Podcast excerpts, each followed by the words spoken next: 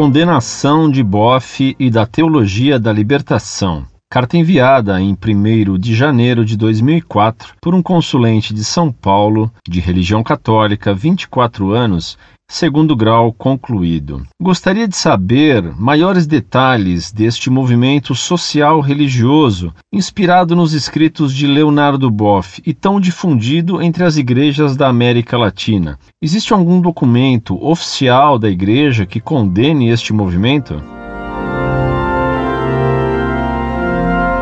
Prezado, salve Maria. A teologia da libertação foi condenada pelo Vaticano depois de uma polêmica sobre as obras do agora ex-frei Leonardo Boff. Este havia escrito uma série de livros que foram criticados pela congregação da doutrina da fé.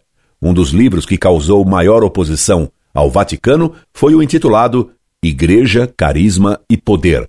Vozes Petrópolis, 1981. Embora muitos outros livros de Boff tivessem já causado grande escândalo. Boff contou que desde 1972 esteve sob vigilância e exame do Vaticano.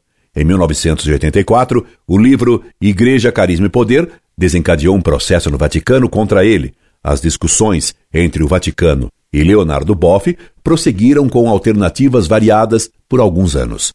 Em março de 1984, saiu na revista 30 Giorni o texto do cardeal Ratzinger, condenando as teses do Frei Boff. Esse texto foi publicado também pela Folha de São Paulo em 24 de março de 1984. Boff foi convocado oficialmente para ir à Congregação para a Doutrina da Fé, a fim de explicar-se. Os cardeais Arnes e Aloysio Lorscheider acompanharam o frade rebelde ao Vaticano para defendê-lo, o que foi um ato inédito de apoio a um suspeito de defender doutrinas heréticas. Boff contou em uma entrevista à revista Caros Amigos, em junho de 97, que Dom Arnes teria enfrentado o cardeal Ratzinger, dizendo que não acatava a condenação de Boff. Inicialmente, o Vaticano condenou o frade a um silêncio obsequioso, proibindo que ele desse entrevistas, fizesse conferências, publicasse livros e etc.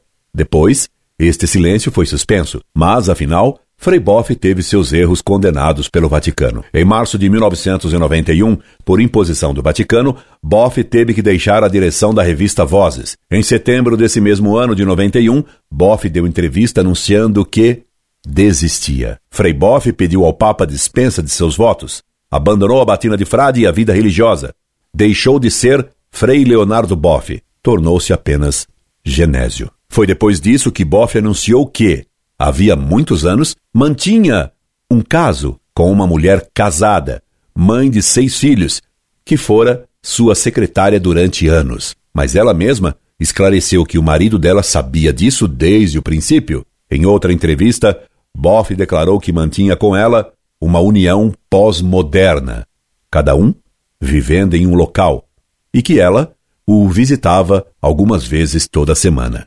Atualmente, o ex-frade aderiu a um pensamento ecológico, fortemente tisnado de gnose. Perdeu grande parte de sua influência e importância. Para maiores esclarecimentos, recomendo-lhe que leia a entrevista de Genésio Boff à revista Caros Amigos, em junho de 1997. É uma entrevista pra lá de escandalosa. Incorde Jesus Semper, Orlando Fedeli.